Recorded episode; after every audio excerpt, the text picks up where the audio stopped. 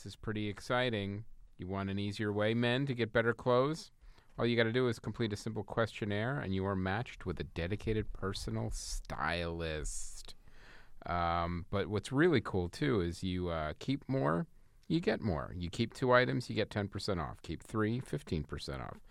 Get keep four, 20% off. And it's uh, four steps. That's all it is, Graham. It's really simple. I liked Mm-hmm. it. I did. I went through the whole process. I got a nice pair of uh, jeans. Mm-hmm. We'll call them. We'll call them casual slacks. Nice. Mhm. I wanna- CSs? I want to talk like I'm 90. Yeah, yeah. you got a Um, pair of CSs. I got a pair of CSs. I got Mm-hmm. uh, a nice sort of uh, mid-level shirt, meaning between a t-shirt and a collared. A shirt. meeting shirt. A meeting shirt, right? Mm-hmm. A I'm dressed up as much as I can be as a comedian. Right. Mm-hmm. that's that's yeah. I know exactly where that is.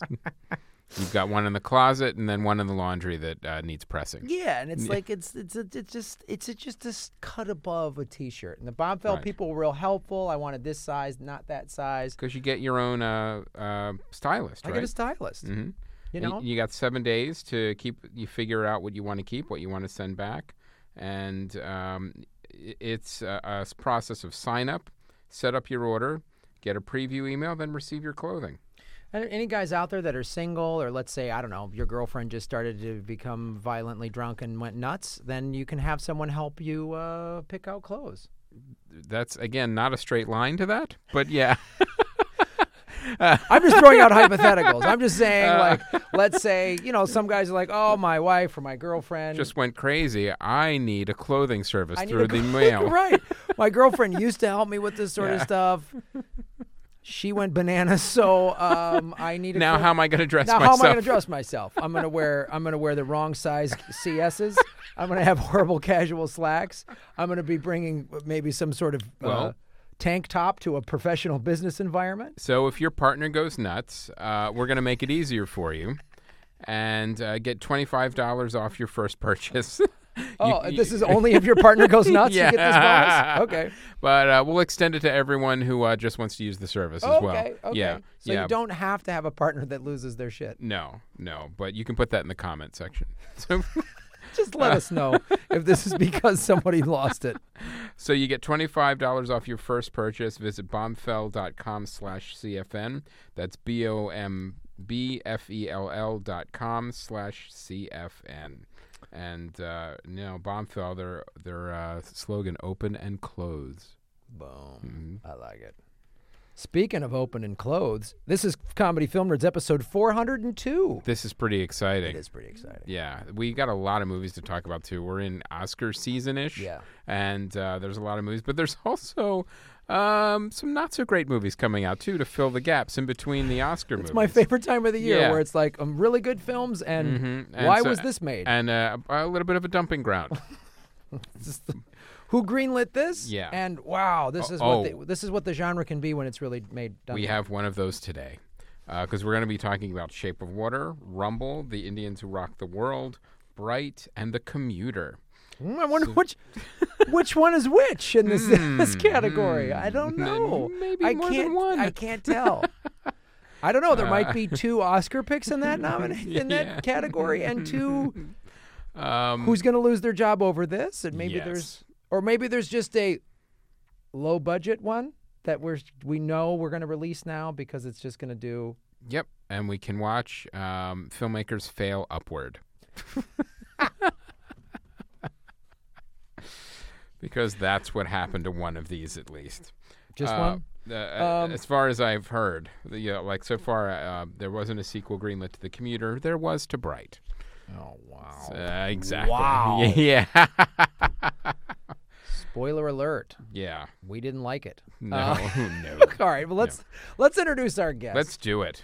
First time guest. Mm-hmm. Um, also uh, was just on the first episode of the uh, First Nations Comedy Experience. Ladies and gentlemen, Jim Ruel. Hello, everybody. And did his research too. Listened to some episodes before the show, saw some movies, took his guest appearance seriously. Hear that, comedians? I didn't get some oh some weird text like oh I didn't see any movies. What what, what are we doing today? I Like didn't have to take it seriously. Ah, What are no no you did Jim you did the right of a- thing. what are movies? Yeah. Um, so you uh, you also have a podcast that I was just on. Tell us a little Yeah. bit about that podcast. It's uh, it's called Hollywood Indians, and it features uh, Native American entertainment professionals just talking about their life and how they got where they're at, and um, it's just to encourage and help out natives that are out there that may be interested in that and have no real base knowledge of what what it takes. So it's just kind of helping people get further along faster, you know. It's a cool show. I was just on it, and um, you know, it's just informative for anyone that wants to get into show business because you, you're having uh, all three of you uh, all have a lot of experience, and then who all the guests you've I've seen some of the other guests you've had on. They're like the people have yeah, done stuff. Yeah. and it's yeah, um, but it was really cool. I mean, you came on to help promote and talk about the show, the um, First Nations Comedy Experience, but and then it just turned into a regular episode where you talked about what it takes and what you do, and and it was it was awesome. We we learned a lot and about all your experiences of starting up the podcast and doing all this other stuff. So it was pretty awesome. and um, you've been to both. You came to actually to the second episode taping. Yes. Um, how is what do you? How is it to do the show? Like to do First Nations Comedy Experience? Like, what has it been like for you? I mean, I know I some ask you some of these questions on camera, but um, what does that? What does this series mean to you, and and all that stuff? Like, how was it? That's sort of a meandering question. It's just like, so how are things when you like stuff when things It was, happen? it was fine. it's okay. I um, you know, it's something I'd I'd wanted to see happen with FNX for a while, and so now that it's finally happening, um, it's and it's better and bigger than I thought it would be. Even when he said it might be a series, I was like, okay, cool, three or four episodes. You know, there's not that many of us, and and then when it came back, it's like twelve episodes. I'm like, holy cow, you guys found a lot of people. That's Actually, thirteen. 13. That's what I thought. I was listening to the podcast earlier, yours, and you said 12. And I'm like, I thought it was 13. All right. So back to 13. Maybe I said there's twelve more, yeah. or maybe I s- No, said the you wrong. said 12. I said twelve.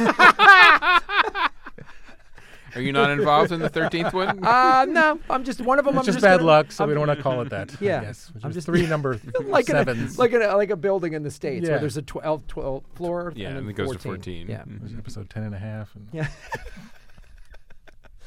um, but yeah, no, it's it's pretty amazing. I, you know, a couple of the folks on Sunday they'd never had a TV spot before, and Mm-hmm. so that was super exciting for them. And and I had met, uh, I you know, I know uh, Adrian, but I didn't know the other two. So um, Yeah, because we had the the ladies of Native Comedy, which was uh, Adrian Chalepah, Teresa I, they spelled out their last names phonetically for me. Oh, just- tried. I was like, did he say chalupa? Because it's, it's it might be chalupa, but it's fine. That's- Chalepah. Yeah. Nobody, yeah, when it's native names, nobody. I mispronounce them a lot. So like, don't don't take it. and um. Deanna Mad. So you, yeah, they were hilarious. And Chris Fairbanks was on the show, and it was just like to see. Um, it was really cool talking to them and, and some of the stuff that they said on camera, because I'm uh, I'm shooting people in the makeup chair. I'm just sort of uh, for behind the scenes stuff, like you know, what does this mean for you, and what's the series like, and so.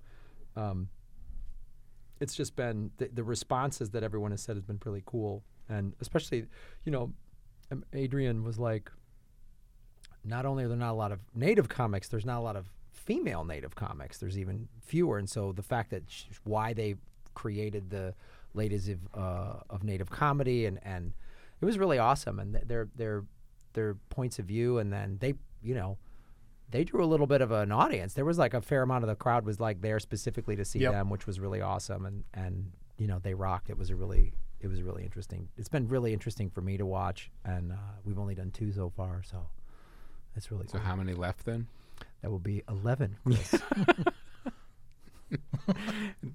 well, ten. Yeah, yeah, I, ten. One, one of them we're gonna. Clearly, this is not uh, comedy math nerds. yeah.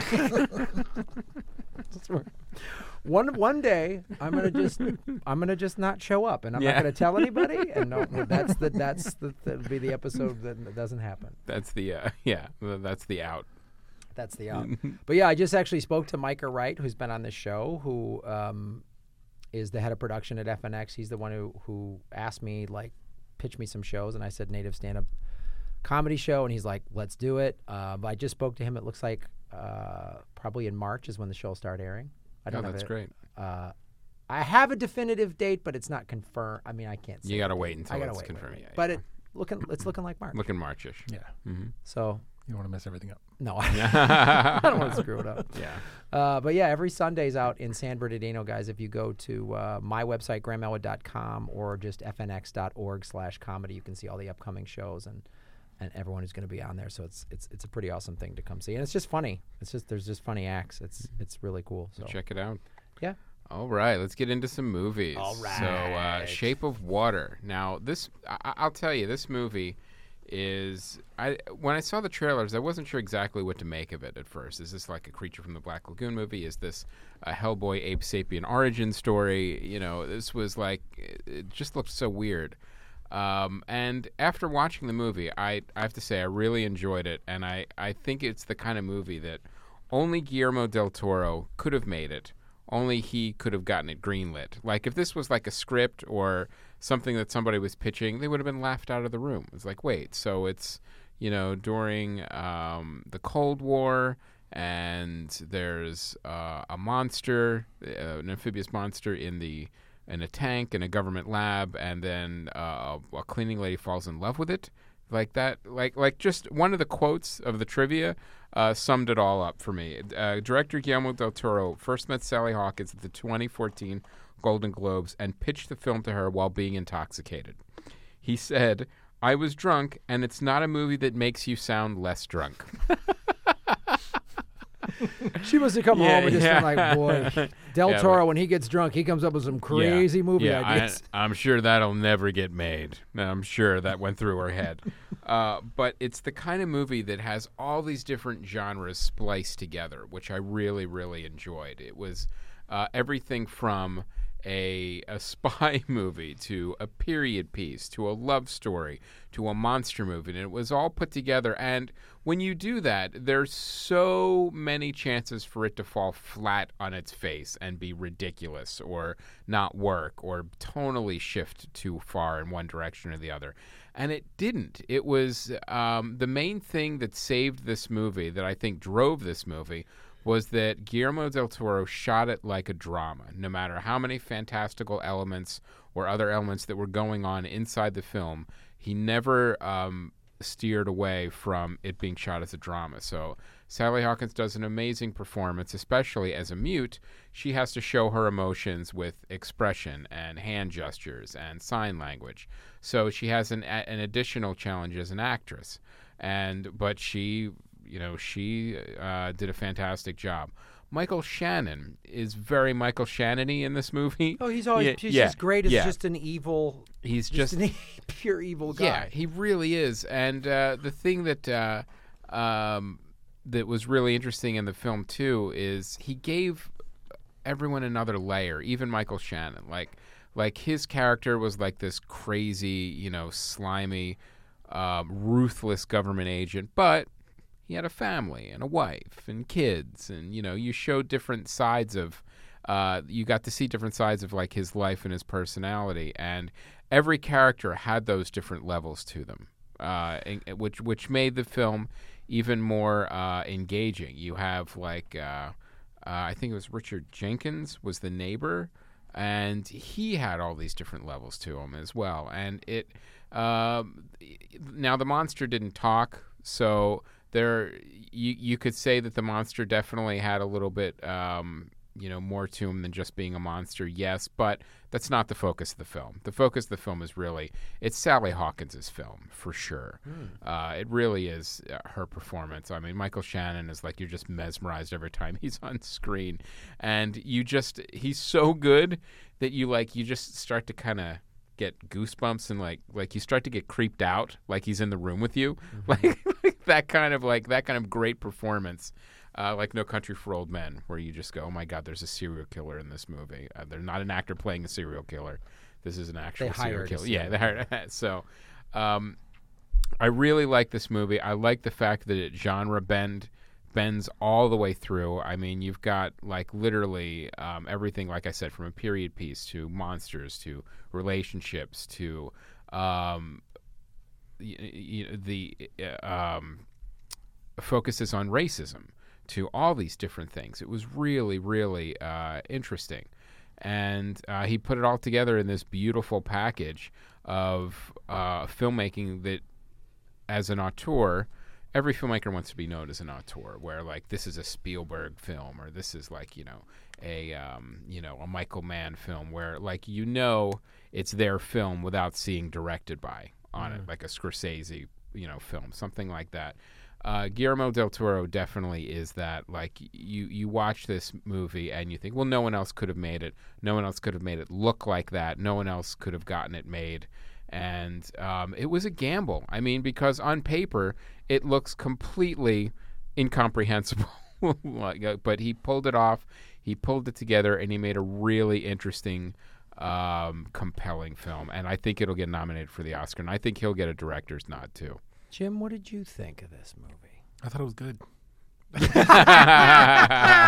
JimRuel.com, everybody. Um, no, I, I really I love you know some of Guillermo del Toro's movie. I feel like in the way he took off, just taking over where Tim Burton kind of left off, but more adult, a little more harsh, darker, and I love it. Um, and this I I think this is probably my favorite movie of his. Really? Pan's Labyrinth was, and then I think I like this one a little bit more. But I, It's I up there with Pan's Labyrinth for Yeah. sure. Um, but yeah, I like the way, like we were saying, I like, I really like the way it unfolded, um, with the characters kind of evolving and starting off with little snapshots of who they are, and then it changes as they as they kind of come out more. Um, but I was really paying attention a lot to just his use of color. Everything was so. Well, I don't want to give everything away. Give any- I feel like even if you mention the color, it might even start giving things away. Right. But, um, Everything was so meticulous. Every little attention to detail. Everything from like the the dream sequences to, you know, the colors of the rooms. It's uh, it was all uh, very calculated. Yeah, I, I think one of the things that grounded it too is that you have when you have this bizarre things happening, but people react, you know, in a grounded sense in in that in that frame. That really helps out a lot, and I think that he did that here really well. Um, there's a couple moments in there that I really liked. Um, Octavia Spencer's reaction to her uh, revelation at one point was just fantastic. Right. Yeah. She played a great supporting role too. Oh yeah, to, I so I watched 15 minutes of this movie before my 83 year old dad got tired and made us leave. So um, I uh, uh, so what I saw, I mean, it was this like it was a it was a, such a great pairing of of of um, Sally Hawkins and Octavia Spencer Yeah, and how they played off of each other. yeah, that was like sort of like the buddy movie part of it. I mean, she was kind of buddies with all these people in their own way because they would speak to her and she generally wouldn't respond back much. So they would just kind of like be them, you know, just have these talk out loud kind of thing going on through a lot of it. That was pretty, it was pretty funny. Octavia Spencer was so uh, excited to be in this movie. She said that uh, um, basically her character was kind of reminiscent of a collaboration between her roles in The Help and Hidden Figures. But she said she would have played the desk if Guillermo del Toro had asked me to. so you know, uh, um, actors are excited to work with him for for sure, and that's unusual because of the type of films that he makes. Like you know, it's a lot of genre films. It's a lot of you know effects driven things. It's like those kind of things you wouldn't associate A-list actors and actresses to want to you know work with them as far as like a dramatic Oscar role, but he takes all of those elements and puts them in to that um, mold of like, no, this is going to be an Oscar movie. It just happens to have a monster in it, so it, it's great. How so? Jim, I mean, Jim, you have a little. You you have a production background. So how much of that, when you're watching a film, especially like this, when you're watching a director that you really respect, like your own Guillermo del Toro, uh, are you? I mean, how much of that of, your eye is looking at those things? You know what I mean? Like you're looking from a production standpoint versus just a a, a, a fan in the theater. Um, I, w- I mean, very at the beginning, I was definitely just doing the looking at the color of everything and how he was framing things and um, some of the pacing and the cuts. But but pretty soon into it, I just kind of lost that and just started enjoying it. And uh, um, this is definitely one I was No pun intended, but it does kind of wash over you. Yeah, yeah. um, and it was it was just nice to see an adult movie in the theaters because I have a nine year old, so we just go see kids movies in the theaters. yeah, I understand. So I was like, oh, this, oh wow, I haven't seen like an adult movie in the theaters in so long. This is so nice. No kids running around in Shape of Water. no kids running around. And don't have to share my popcorn with my family. So that's, that was nice. to hog all the popcorn. Did you go to Dad Time? That's when I go to see movies. Uh, Friday at 11 a.m. Oh no, Yeah. this is last night. Yeah, oh. yeah. Nice. So, um, all right. So, Shape of Water, check it out for sure. I think you, we're going to be hearing more about it from the uh, Oscars. I want to. Uh, eventually, I will See uh, the rest of it. see the rest of it, and we'll do a spoiler up on this Yes. because I think from what you know, I've heard you guys and other people say. Um, I don't want to spoil it here, but like the as the story unfolds, I really want to get into the specifics of that on a Yes. spoiler rep. So we'll do that, guys. We'll try to we'll try to do most of our spoiler reps will be uh, Oscar Oscar related. I'm sure this will get there'll, there'll there'll be a bunch of nominations for, for this. sure. hmm Um, and I sell this too. The budget on it was only twenty million dollars, Oh, really? right? Wow. Isn't that crazy? kidding. No, that's what it. With all the to, effects and yeah, according to gosh. IMDb. And it's a period piece too. hmm yeah, period piece and But I think maybe the fact they, the, according to IMDb, the estimated budget is nineteen million four hundred thousand. So uh, my guess is, I mean, because it's a lot of one location, maybe that's what kept it down. I don't know. And also the, uh, I'm sure, you know, Guillermo del Toro to get it made took a reduced fee, and probably the leads probably took a little bit less to, to get it made. Yeah, Um, that's probably where some of the the savings was. yeah. And it wasn't a ton of locations, but still, that's it seems a little cheap considering how the movie looked. Wouldn't it? Yeah, I would. I would have thought more in the 50, 50 to to hundred range. right. Um, Well, it also um, speaks to how bloated the other budgets are. Um, but also too, Sally Hawkins and Octavia Spencer are probably not getting. I don't think maybe Octavia, but but but Sally uh, Hawkins isn't a list. You know what I mean? Like she's not going to command a twenty million dollar fee or whatever, Right, like mm-mm. like Meryl Streep would or somebody like that. Right. So. Um, all right, let's talk about this other doc that Yes. that uh, was really cool. I've been wanting to see this, and Jim recommended that we talk about this for this episode.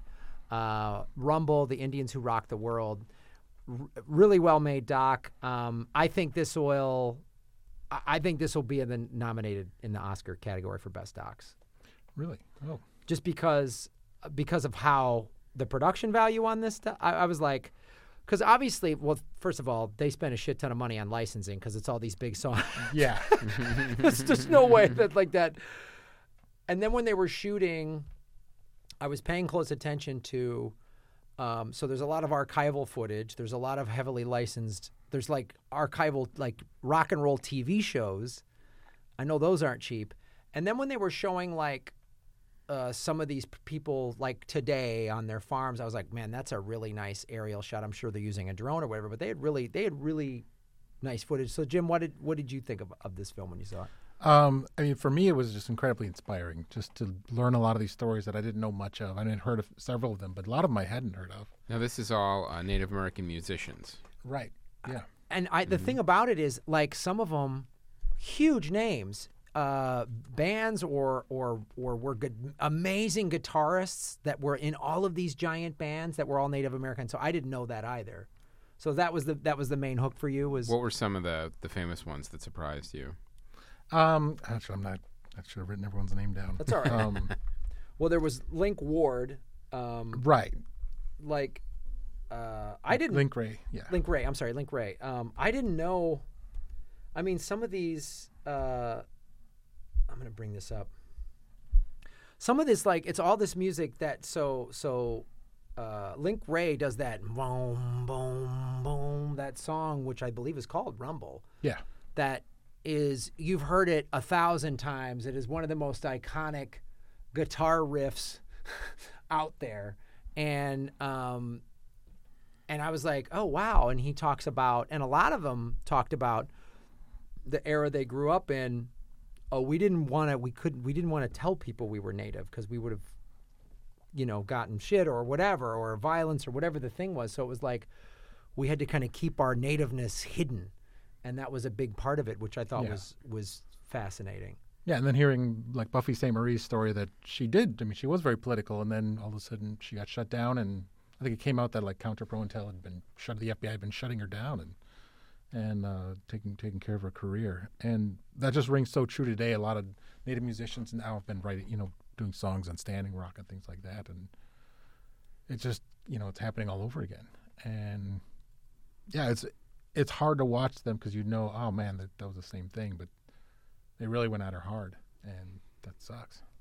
Yeah, she she had, and then you know they're showing footage of her singing these like heavy anti-war songs, anti-Vietnam, anti-war songs, and she talked. I mean, you see it. You see footage. She's doing these giant shows, and then they just were like, You're done. "Nope," and um, Would they shut down the uh, shows? No, they just shut down her career. Yeah. I mean, oh, wow. they got just she, and this is this is back in the you couldn't self-produce an Oh, right. album like you could today and just sell Right. it online. It's it's like so if a record label doesn't, you're done. If they don't if they don't give you a record deal, you're done, and that's what they did. Um, which is like the. There's so much of that. That section of the film was so I I, I felt the same way. Like um, artists today. Uh, who are trying to talk about there's no artist there's not a lot of artists today trying to talk about what's really going on in terms of the American war machine and all this other stuff and so um, you saw how that that was shut down, and then um, the other story that was really, uh, I mean, what's his name? There was Jesse Davis was one that really just stuck out to me Is just his skill as a guitarist, and then the story that he, his life is. It's, I mean, it's always depressing when it's a tragic ending like it with him with heroin, and it's I wish he was still around. You know, I, I wish he was here to mentor a lot of the younger guys and gals that are uh, getting into rock music. But um, but when he was around, it, he did uh, that solo on "Doctor My Eyes," and just I, I listening, after after the doc, I just listened to that song like 50 times. Like, oh, this is so great. This is so cool. that was the cool part about it. Like you say, Jim was the so that's this this famous you know Jackson Browne song, and you're like, that was that dude's riff, and Jackson Browne tells the story. Oh, I I needed this guy just came in and just did it. It was his. He goes, I need a guitar solo here, and he goes, okay, one take. It was just like the, the, another one of these completely iconic guitar riffs that you could play immediately, and everyone would know, oh, what that song is. Um, to Jimi Hendrix. The also thing that was interesting for me was the you got a, a really nice history lesson, especially about the tribes from the southeast part of the U.S. Right. Yeah. The um, Pure Fay and a few of the others. They had this group uh, called um, Ulali, and they would sing like traditional songs from a few of the tribes in the southeast. And yeah, I was like, wow, those sound really like gospel. And then, and I finally figured it out from the documentary, I was like, oh, that's where gospel got the songs from. That's where they got the music from. And, and that happened in several different genres of music, where it's like, oh, this just came from a, a specific tribe. Um, Yeah, and a lot of the they were talking about a lot of the I think it's Choctaw were um were black. And they would like uh you know because the they took the the history was that they took a lot of the native men they shipped them out because they were warriors. And they were like well th- th- we can't have them here with any sort of insurgency. And then when they brought the african slaves in then some of them um, when they escaped or whatever would get taken in by certain tribes and that's why a lot of black people have native blood in them. And it was re- that was that was fascinating and then that fed a lot of the blues you Right. know like Yeah. and it was in a lot of things I didn't know. You know, I just didn't know that. I was like, oh, okay, that beat comes from that. So Oh. this documentary, it not only profiles the musicians, but goes into the history too. absolutely Right. Yeah, there's one in particular, and I've heard of her before, Mildred Bailey. I don't know if you've heard of her, but she was a jazz singer um, before a lot of the, the big ones you've heard of. Um, and she's the one that kind of brought the swing in terms of how to deliver the lyrics, and it came from her tribe in Idaho. She's from Idaho, uh, Coeur d'Alene tribe. So you, you watch that, and you're like, holy crap. it's like, that's incredible. And I'd heard, actually, I'd heard her story before, and I knew that. So it was like, oh, okay, yeah, I knew that. Um, but uh, it's it's it's amazing to understand how these influences have been there, but then even more shocking to realize I had I had no idea, and uh, it was really cool to see it presented in this documentary.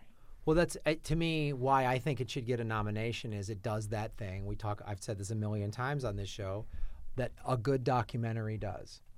It brings you into a world you weren't aware of, or a world you were aware of, and gives you new information about it. Right. You know, so it did. It it's giving you all this great history and background, and then it's telling you something that you already knew, and going, actually, it was this, and you're like, no, what? So it's it's a really cool historical documentary that tells you about uh, uh, you know historical points and events and bands, but all of these crazy influences, you know, and uh, you know one of the guys who was on the I think it was um what's his name? Was it Robbie? Oh yeah, I, I forget his name. Yeah. um, who played with Bob Dylan. And so you're hearing his point of view of when Dylan went electric. He w- he was hired when Dylan would go, "Oh, I'm going to start doing electric," and was on the road, and they're getting booed because everyone's like, and they're and and and and Dylan says, "Well, we're going to videotape this," and he goes, or film it. Obviously, back then wasn't video, but like, and you're seeing people yell out, "Judas, you sell out," because all the folk singers aren't allowed to do go electric. That's selling out. And when Dylan went electric, people were booing him, and this. Um, Robbie Robertson. Robbie Robertson, who was like young, like he started playing when he was like 16 or something, and he was just he was kicking ass, and so he was, you know, got got in these bands, and then Dylan hires him, and he goes, "Man, that was a interesting way to make a buck. You'd go play a show, get booed, pack up your gear, go to the next town, get booed, and." A lot of the, the, the like a Rolling Stone, and and then Dylan had kind of a kind of his he was like a fuck you you know like that was like all right fuck you you're gonna boo me there's this great piece and I, they got great footage of them all getting in a limo after a gig or whatever and dylan's rolling up the window going oh, why are you booing me man what am, ugh, ah, you know Yeah, he's like, bump me out, man. yeah, yeah it's just like It's also you pay you pay the money for the ticket. You know he's going to play electric. Do you, so you're like you're paying the money just for the privilege of booing him Yeah. for an hour and a half and or and two hours. and this so- thing that's so funny it just shows how history you Well, know, maybe folk singer fans have a little too much money and free time. yeah I think then that's go the watch, takeaway. yeah then go watch a folk singer Yeah. You you Did these Yeah, people you- really support like MTV's Unplugged Yeah, series? yeah, like, you- finally, yeah, we're back. We're back, guys. We got Find, this. you know, buy some hemp rope, you angry Yeah, yeah, hippie. Jesus, there's no other. You only have one one taste in music. Yeah. Um. So, So, and also too, even that's without social media and all of those um, ways to connect. It's even more fascinating that that would happen in every venue. That like, all right, you know, because you didn't hear like, oh, it happened at like Madison Square Garden, he got booed, and then like, all right, well, let's go to the next one and boo him, and let's go to the next one and boo him. But uh, so it was, it got into the consciousness that uh, folk singers shouldn't use electric, and then it, that fascinates me. That then they would people would go out of their way to buy a ticket and then boo for two hours. well, I think it's part of it is because there wasn't social media. You didn't know that last night or last week in this other town he got booed. You just bought your ticket to go see Bob Dylan, and Right. you show up and you're like, huh? Like you know what I mean? There isn't this this infrastructure of everybody. Today, that would be online that Instantly. that night. Yes. everyone would weigh in on it and you Mm-hmm. would then make a decision and then the next town would be a bunch of people cheering with like you know they're you know putting up their holding up their phones. right exactly and, and maybe signs or whatever or like fuck the folk people or something you know, like Yeah, electricity's great. yeah exactly you know dressing up as guitars i don't know what but um That would be great. Cosplay at a uh, uh, Bob Dylan concert. but no it was it was really cool too because there's interviews with like martin scorsese and iggy pop and and everybody talking about Influences, yeah. Yeah. Which is cool. So it's a combination of it's like a really good rock doc, hmm right? It's a really good uh, historical lesson. It's a really good Native American doc. Well, you can't make a, a big rock doc without Martin Scorsese. right. I don't know why. um, I, one thing that struck me about it too, though, is that most of these musicians were in isolation, though. As far as like, it wasn't like a group of Native Americans that had all like pitched and helped the other one forward, helped the other. It's like they've heard like through the grave, oh, you're, oh, you are, oh, maybe after the fact even, and that's kind of one like something I'd like to see, you know, us get further on is to see more. Uh, I guess like a. Um, a movement of native musicians moving forward, and just all across entertainment genres. They did a previous movie called Reel Injun, um, the production company behind this, and that kind of did the same thing, but with Hollywood and TV. I N J U N or E N G? I N J U N, yeah, and then R E E L. Got it. Yeah. Because isn't the product wasn't the production called like Reserv Yeah, resolu- whatever. Rezolution or Yeah. something like and it's R E Z. That was like when I first moved out here. They were out here filming that, and um, Well, it's kind of the thing. It was like I kept thinking about the FNX show we're doing of like, I, you know, no one since you, t- you I mean, you said uh, when I, you're, when I interviewed you, a a lot of the comics have said this, but you were like, no, there's, there's never been a native stand-up comedy series. There's never, there's been, this is only the second TV special you said that you and Mark Yeah. said that. And it was like, wow, that would, I was thinking the same thing, like, in watching the film, like, these guys didn't know each other. And then they all kind of, hey, oh, wow. Yeah. Um, and I was like, thinking, I kept thinking about this show. Like, I hope this, I hope this show like gets you know this community of, of native comics together and and stuff like that. Because I was thinking about this uh, yesterday and this morning as I'm watching footage from Sunday, watching the the the ladies of native comedy, and and I was like, you know, there's there's like a separate circuit. That's why, like, I, I, you know, I worked with you and I have heard of Mark Yaffe because you guys work clubs right. but but a lot of native comics as i'm finding out and as you told me too and, and especially talking they do reserve they do tribal shows and they do casinos and they're not really in the club circuit Yeah. So it's like a whole separate circuit and why not like uh, why not expand that or i don't know mold them together or get them mainstream i don't know like get it all. I- i like seeing one of the things that was cool about this doc is these musicians taking the the music from their tribe or their culture and infusing it into the mainstream and and then you see this sort of melding of cultures makes this amazing art. I don't know that's Yeah. that's how i see it so Yeah, I mean that was one thing, but we've had discussion with some other more current bands that people get upset when they do that. So they'll they'll take like some music and then they'll combine it with like electronic music, and a lot of people get don't like it, like oh that's inappropriate. Those I, I songs aren't think meant the, for co- that. the common denominator here seems to be electricity. Yes. that's Yeah. the problem Yeah, yeah. so we can't, need a uh, mennonite tour Yeah, people are actually mad at Tesla. Yeah, so that, there's a band, uh, Tribe Called Red. They do like dubstep. They're up in Canada. And. They're they're great. I love their music, but uh, but I have a good friend that's really into the powwow circuit. He just doesn't like it. And he's like, this is not. And I and I get where he's coming from totally. Oh. So, but there's different perspectives on it, and Well, speaking of not liking things, let's go to the next films. but rumble the indians who rock the world it's a great doc i watched it on itunes uh, so you, i rented it you know on itunes great. and watch it at home so it's it's a great film to watch and i i bet you it gets a nomination it's on Amazon Prime, I think. yeah So Yeah. check it out. And uh, the next movie is Bright. This is a Netflix movie with a budget of ninety million dollars, the most expensive Netflix movie investment to date. Now, uh, 70 million dollars more than Sh- shape of water yes, yes, for all you math folks out just there uh, just so you understand, and also. Um, and 11 plus 2 is 13 Yes. uh, both have monsters in it, although this one, the monsters were behind the camera. And uh, oh how long have you been waiting to make that joke like four minutes. Yeah. oh i thought that felt like you woke up with that joke and you were like, I can't wait to make this one. Yeah. you in the car it popped into your head in the car I got to write this one down. Uh, but I, I'll tell you now. I understand why you didn't like this movie, Graham, because you're not a fantasy fan. Like I could see you're not a huge Lord of the Rings or a Hobbit or any of those movies. I get that. I'm the target audience for this movie. Like I love fantasy. I love when genres uh, blend together, and this movie was just a piece of shit from start to finish. Uh, it was really, really awful, and uh, you know, I, I, the the biggest magic power making Will Smith boring. I, I love Will Smith. I love fantasy. I like cop show. Again, I I've Joel liked, Edgerton? Yeah, yeah, I like Joel Edgerton too. Every element on its Naomi own. Rapace? Yes, uh, I I thoroughly enjoy, but all of these put together made an absolute mess. So it was more Hobbit than Lord of the Rings. It um, and you know Max Landis, John Landis' son. Hmm, I wonder if that helped.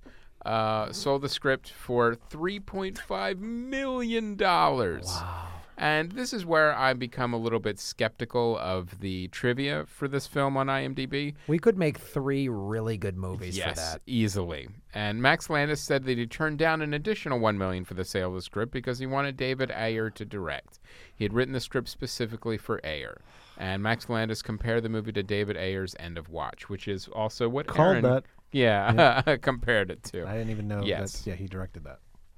Um, so this is basically End of Watch with orcs and fairies and goblins. And uh, what fascinates me the most, and where this movie missed the mark so much, is that how it took itself so seriously. Like if you're going to add elves and and uh, But it took itself seriously, but then had all this jackass like '90s quippy terrible action Yeah. movie banter. Yes, and Like everything. I, I was just literally waiting for I'm too getting I'm getting too old for this shit. I'm Like, getting where- too orc for this shit. Oh, Yeah. God. Uh, every line felt like a first draft, and then uh, when you when you're watching this a movie, three point five million dollar first yes, draft. Yeah, and you're even watching it like it's so poorly put together that even the foreshadowing and like the beginning of the movie, you're immediately like, "Well, I know what's going to happen in the last act of this film. This is clearly what's going to happen."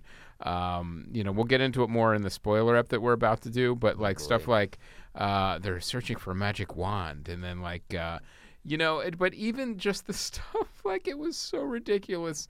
Like, um, it really, really thought it was a smart movie. That's what really irritated me. It was like one of those movies that thought it was a lot smarter than it really is. Like, look at the social commentary we're doing. We're going to Elf Town, where all the rich people, snobby people lives, and the orcs are the, uh, you know, they're the chauffeurs and the drivers, and you know, there's racism between the orc clans and all this stuff. And like, see, we're showing a funhouse mirror up to our society, and I'm like, no, you're not. You're just making a horribly shitty movie, and you're you're not showing me or telling me anything. Is Yeah, what you're go doing. back and watch Alien Nation. Yes. Mm-hmm. does a better job of social commentary than And I will say this too: um, there is a really a much more interesting. I mentioned this on the last show. There's a much more interesting story about how magic coming into our world, and if you want to treat it more seriously, like as it would be a threat, and our conventional weapons would be useless against it, is on a Thrillbent when I was working with Mark Waid over there.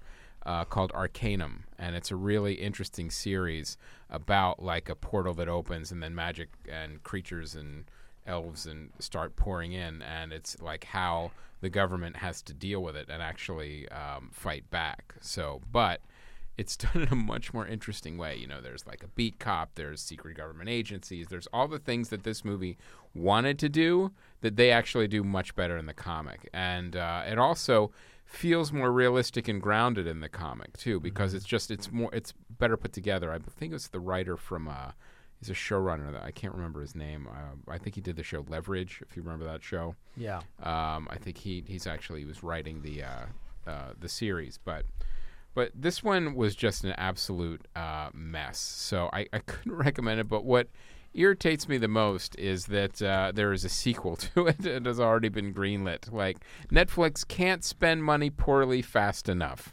It's feel like if you have any sort of name recognition in Hollywood, just go to Netflix. Just go to Netflix, you'll get a deal. They'll just and just Yeah, say, "Oh, I have do this whatever you thing. want, It's two yeah. talking shoes, and it's called Shoe Squad." And uh, Yeah. they'll great, yeah, and it book stars Adam Sandler. Oh, we'll give you Yeah, done, three. done. Yeah, Book the make it a trilogy. Do you think? Uh, do you think they they accidentally thought it was Max Brooks's script instead of Max Landis? They're like, oh, we love that World War Z. Yeah, that Yeah. would be really funny. and they, They got the wrong they writer. got the Yeah. names mixed up. The wrong son of a Hollywood director. Yeah, the uh, because uh, Suicide Squad was so well put together. Like, really, give give him more work. Ninety That's million dollars. Ninety million dollars. It's funny. yeah. I've I've heard. I, I see Netflix spending all this money, but then I hear some like I was talking to an entertainment attorney and I, some other. but they're people- hemorrhaging debt. well, that's the thing, and I and I hear so many people say, I don't know how this model is sustainable for them. Like, th- because they're hemorrhaging debt. They're hoping Apple's going to buy them. Oh, yeah, maybe that's it. Like literally, like they want Apple or Amazon to just buy them. Yeah, I re- so read a rumor online about like how Apple might be uh, interested in buying them. So, Did you uh, see any of this film? I saw the first six minutes. And Yeah. Did your dad have to leave too? looked pretty no, no, the podcast started. Yeah. I didn't know we were going to discuss it, so I was like, Yeah. "Oh man, I've been I've been putting it off till it's really bored because I heard it was bad." yeah, yeah. Oh, it's gotten savaged by critics. It's, got, okay. I like, mean, yeah. it, it starts out interesting. I actually was kind of like, okay, when it started, I was like, all right, okay, I'm not into It- this, you it- know, like, not a horrible premise. No. not you know, it could be really interesting. and I was like, oh, there's cool. There's like a, there's a long shot uh, of the city of LA skyline, and there's just a dragon in the Right, background. I'm like, yeah, oh, okay, yeah. Mm-hmm. cool. So you're just telling me, and, and what at- this world would look like if they merged. Yeah, if Mm-hmm. they merged and and you're not so it wasn't like I was like, "Oh, so there wasn't like some event where all these creatures came to the planet like it's on it's in our universe 10 years down the road or something. It's not that. It's no, no, these worlds they came together a long time ago, and there's just these references to the old battles or whatever. Right. And I'm like, oh, okay, Mhm. cool.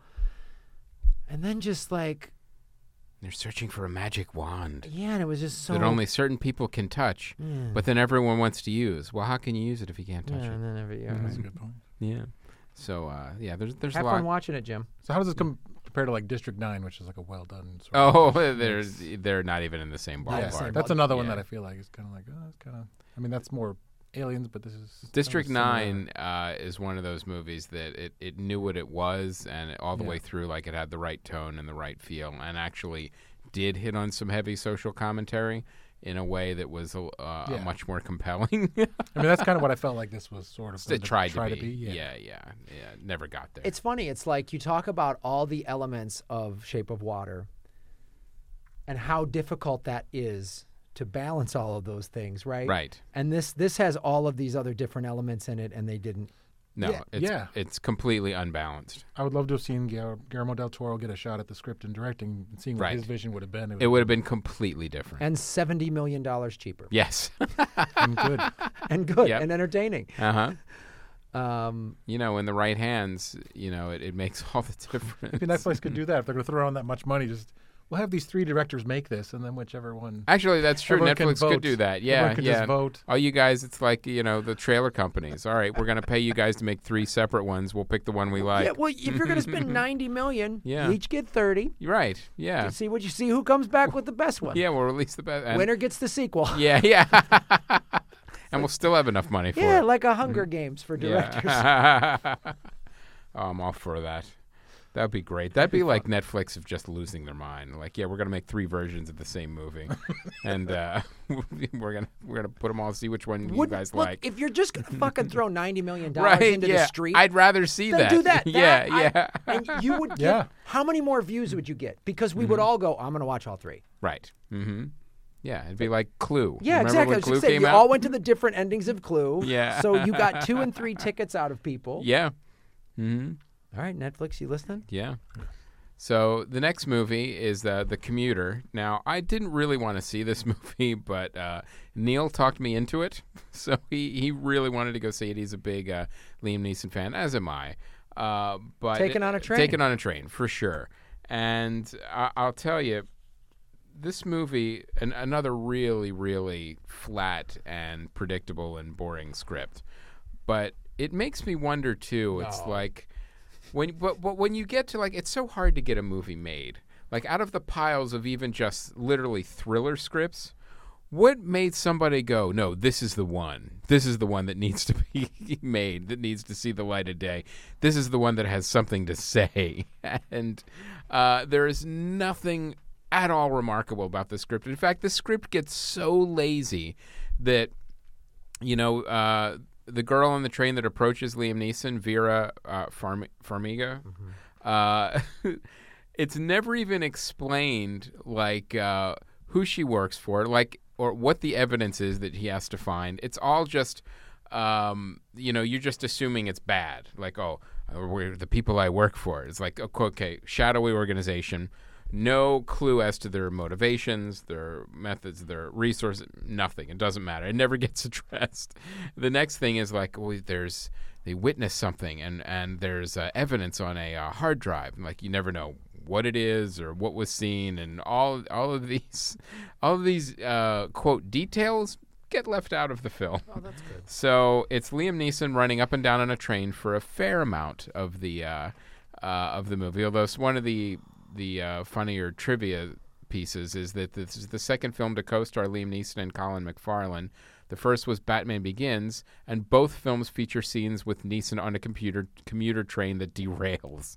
So, uh, and the second film to feature Vera Farmiga on and an incident on a commuter train. The other being Source Code, which I which is actually a far better film. This director also did uh, Run All Night, The Shallows, uh, Orphan.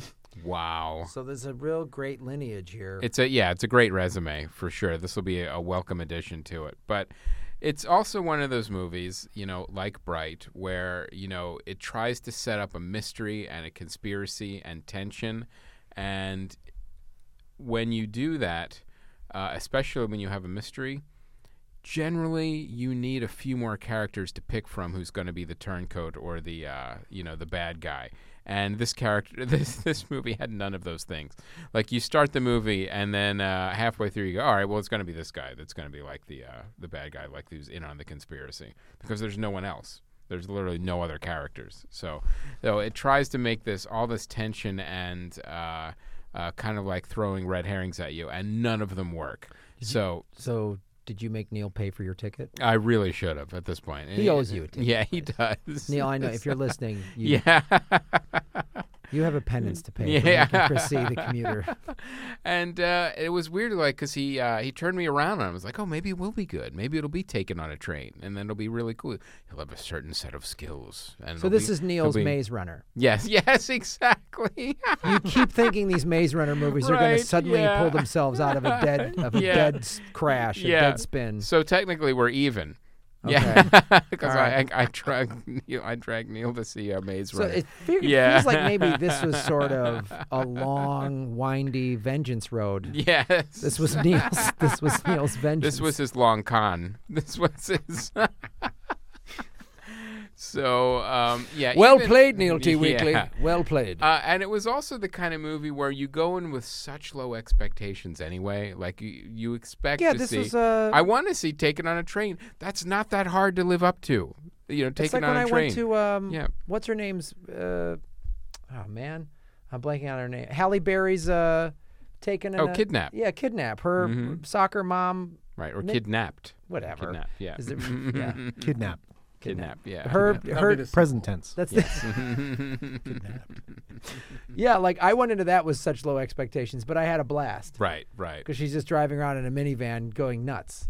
And that one was the kind of movie too that uh, was a pleasant surprise. You're like, yeah, this is her kicking nuts and going crazy, and you know, chasing after her kid. But it like it didn't let up. It was like one of those movies that knew what it was. This one, uh, again, took itself way too seriously and was sloppily put together and written. Outstanding. So, uh, well done, everybody. uh, all right, we have another sponsor. Look at this: two ad reads in one Oh episode. yeah. Wow. We are making tens of dollars this Look week. at this now. So uh, we have ZipRecruiter. Now, it's the new year, Graham. A lot of times, companies' new year, you got to start uh, hiring some new people. Yeah, you do. You know, a fresh new year's begun. You're setting new goals for your business, and you got to get the right people on your team, Graham.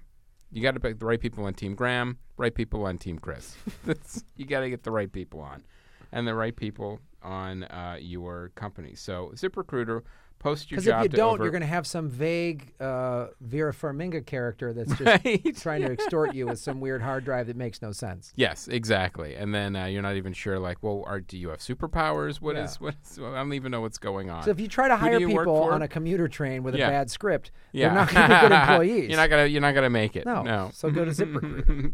and uh, it posts your job over to 100 of the web's leading job boards with just one click, and it actively looks for the most qualified candidates and invites them to apply. They even review every application to identify the top candidates, so you never miss a great match.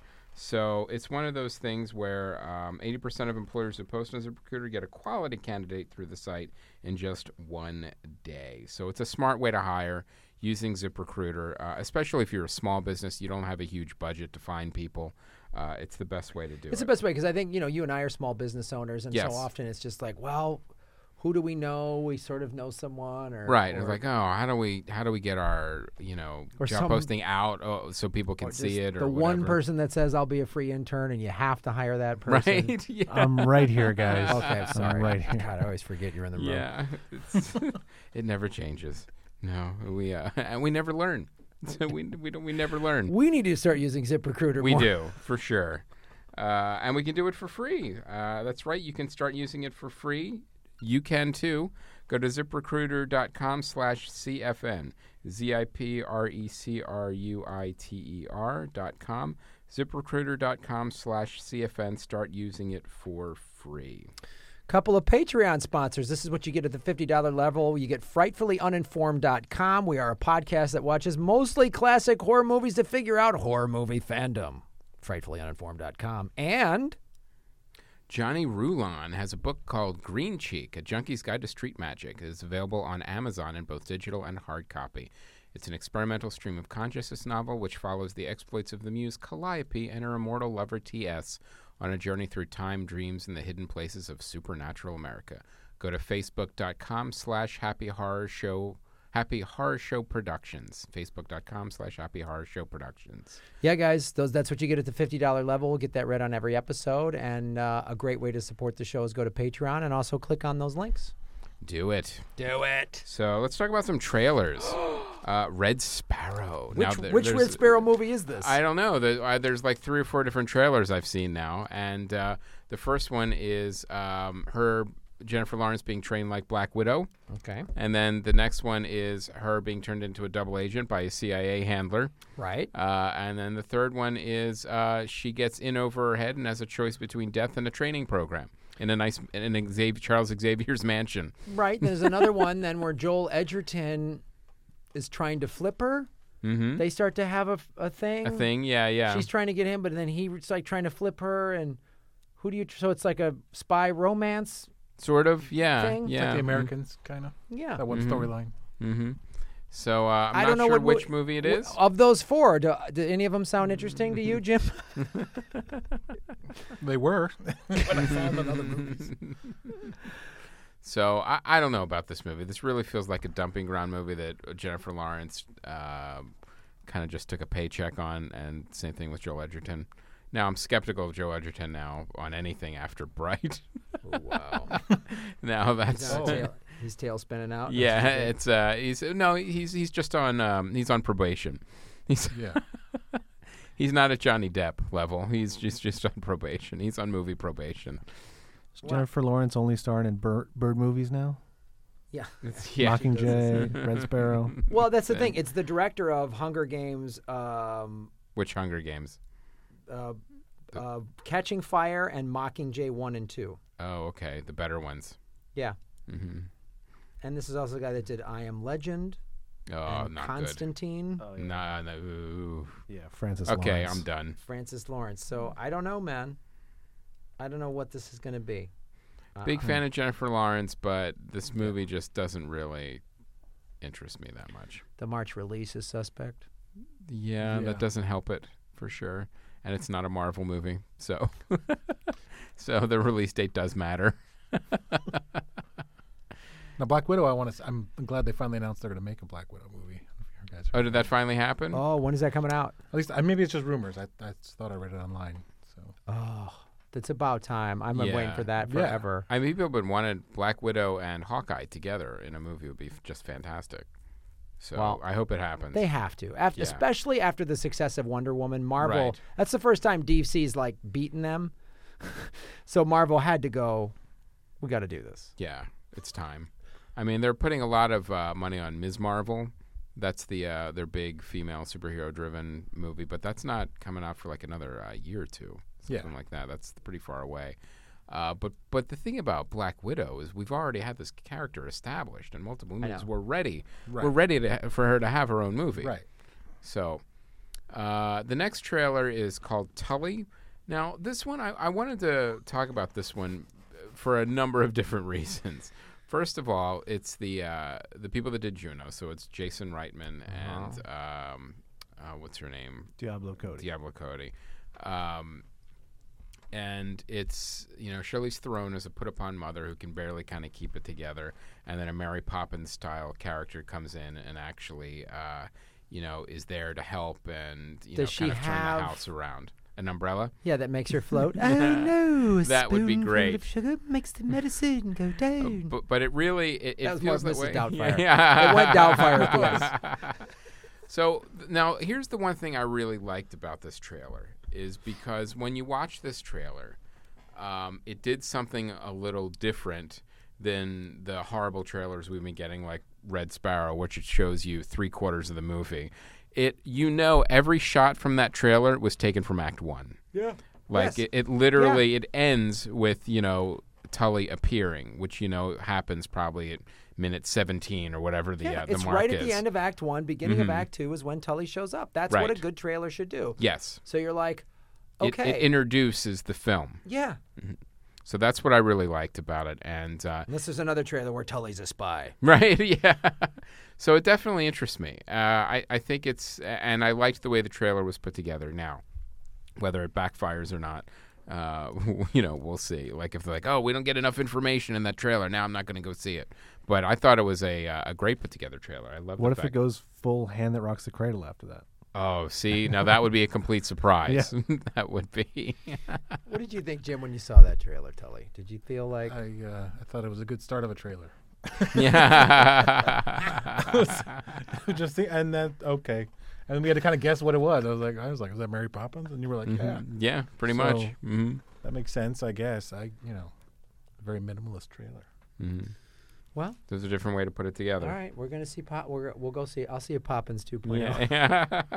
But I, I'm totally okay if they stop giving everything away in trailers because I can't Yes. stop watching them. So I know. and I don't need five of them to show me like five different uh, versions of the film too. I know. Just give me a tease. Mhm. Just give me Yeah. enough to go. I'm in, and then that's it. Because I feel the same way. Like I'll watch the whole thing, and then it's like, well, now I know yeah, everything that's gonna happen.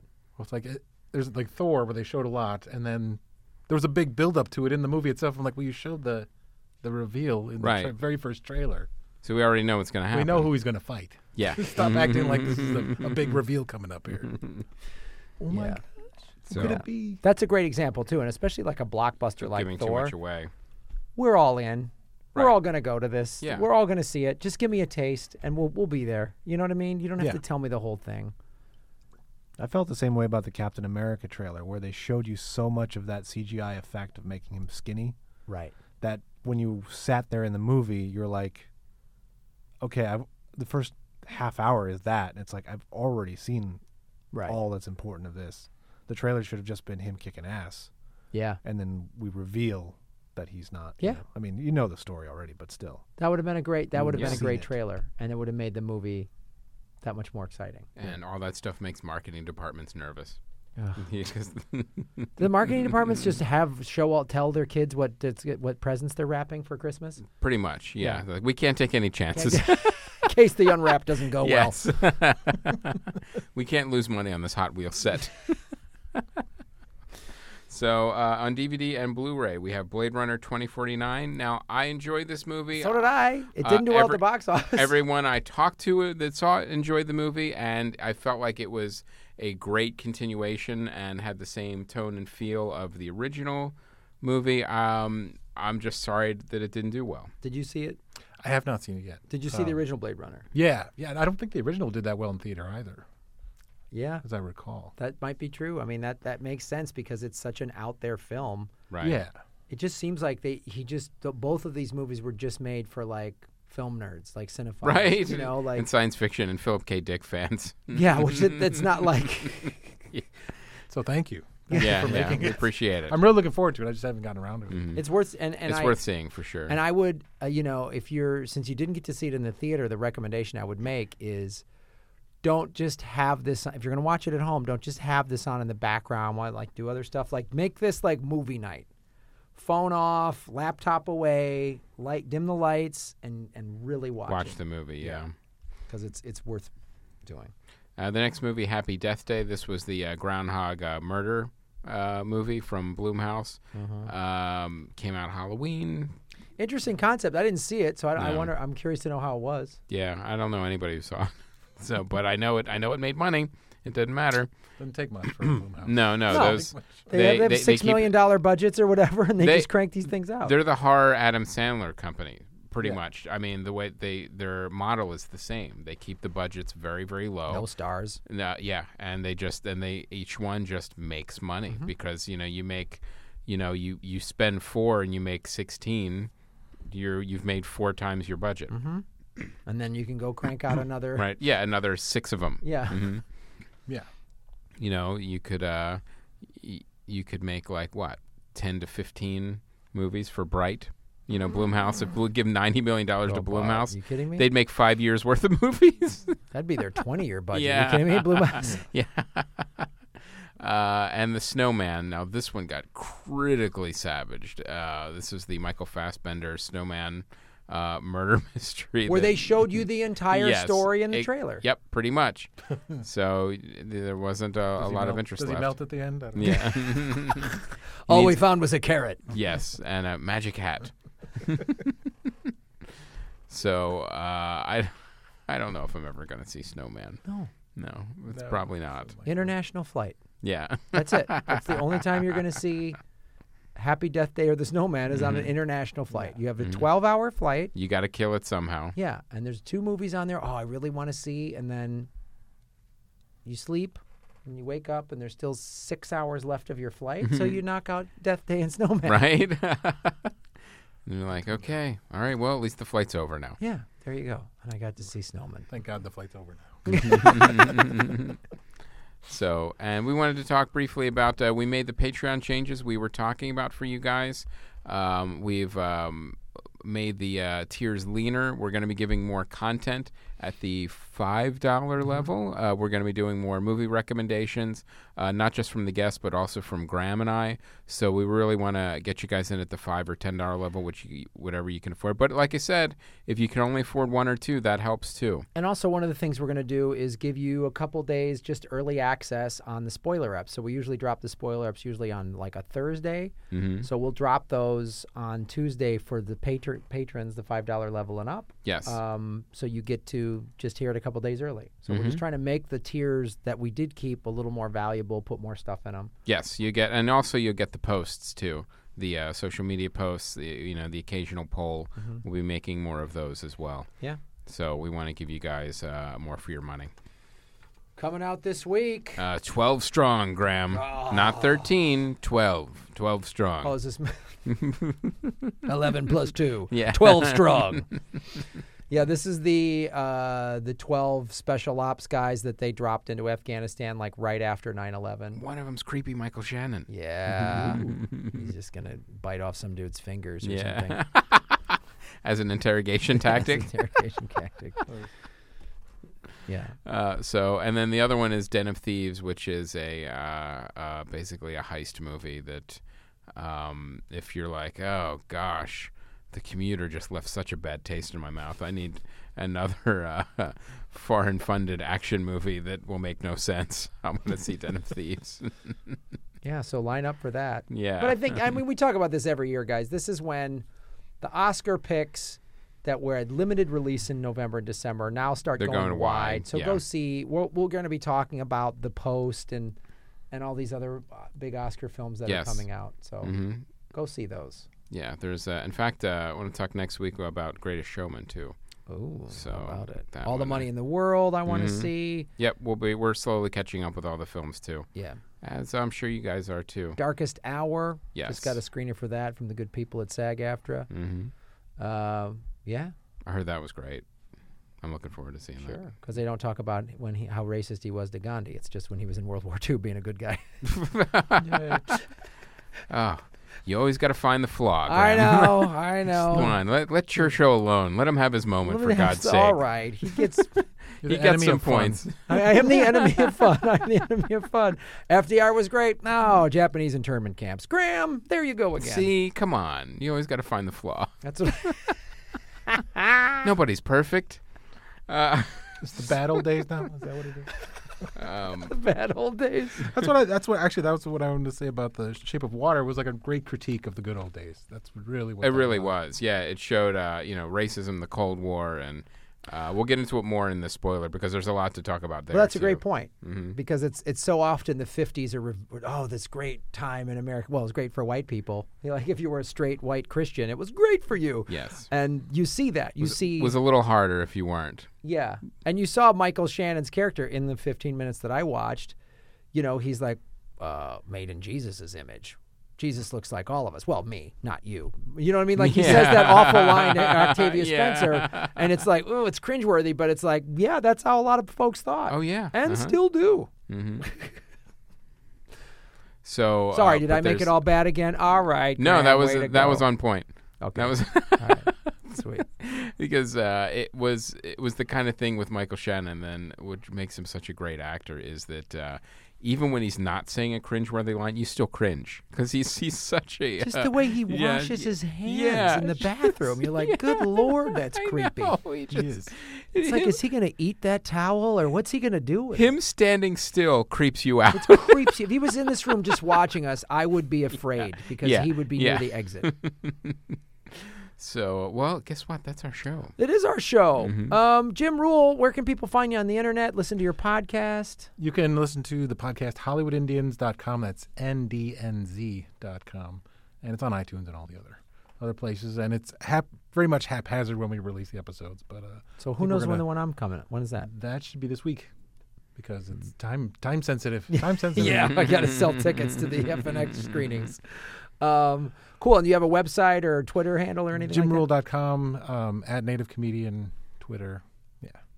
If you guys follow me on Twitter or Instagram, I definitely uh, from the show we shot in uh, December that Jim's on and Laura House is on it and Mark Yaffe and Sheila Shalaki are on it. So, um, and of course we always put the guests um, when we when we post on Twitter. So if you follow us at Comedy Film Nerds, you can start following uh, uh, Jim Ruel, which is at Native Comedian.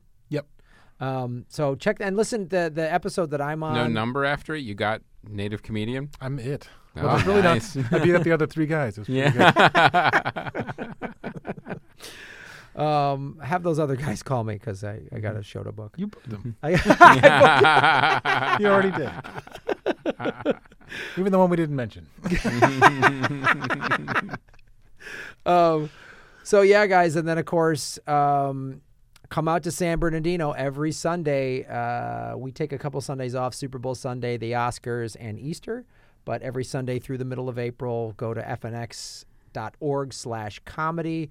The show's going to hit the air in March. Uh, it's a really cool thing because FNX is a non-for-profit. Your ticket uh, purchase is a Is refundable, right? Or, or no tax tax write-off. tax write-off. Chris is not, an accountant. Chris is not. He doesn't know it's, It's completely refundable. It's not refundable Yeah. at all. when you buy a ticket, I'm fucking keeping that goddamn money. Yeah, we So- are not making a profit on this. No, so Yeah, you, Chris, Chris is wrong, and he's he's crazy. yeah. Um, so That's how places make money. Yeah. They give away all their money. Chris, Chris is the You got to make money to give away money. Chris is a bad businessman. Stop listening to what he's saying right now. Rich dad, poor dad. That's, That's how you should change your Patreon. Just give everyone the money back. yeah, Just, that's. uh, we're gonna start a I'm gonna Patreon to pay you you. guys. Can you drop their mics, Aaron? Can you drop both of their mics right now? These guys are horrible. They're That sounds killing. like a good deal to me. These guys are horrible. But stop, stop listening to them. Go to the Patreon. Nothing is refundable. That zero a month tier sounds You like a pretty sweet deal. None of you are getting your money back. Jim Ruel is insane. Um, so uh, thanks for listening, everybody. So GrandmaWood.com. Grandma.com. that my website's not goddamn refundable either. Uh, once you click, you're there for life. It's like the mafia. Um, And I oh I did want to uh, mention too uh, Conversations from the Abyss. The entire first season has dropped now. You could binge listen.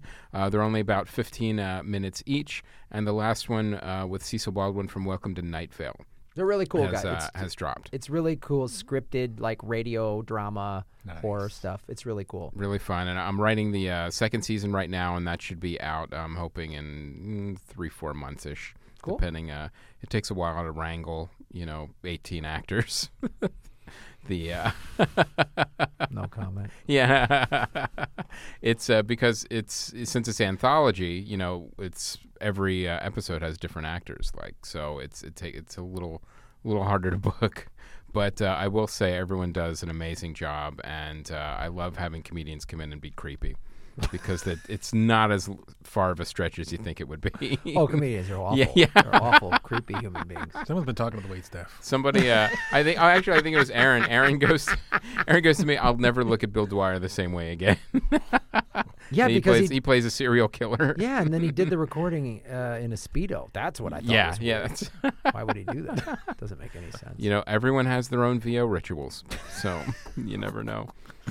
All right. But uh, all right, that's our show. All right, guys. Thanks for listening. No refunds. No refunds, yeah. Um, we want to thank Aaron Brungard and everybody at the All Things Comedy World headquarters. Thank you, Jim Ruel, for being on the show. Thanks for having me. You got it. And uh, listen to his podcast and come out uh, to San Bernardino and, of course, watch FNX in March. My name is Graham Elwood. And I'm Chris Mancini, and as always, remember Han shot first. for no money. No.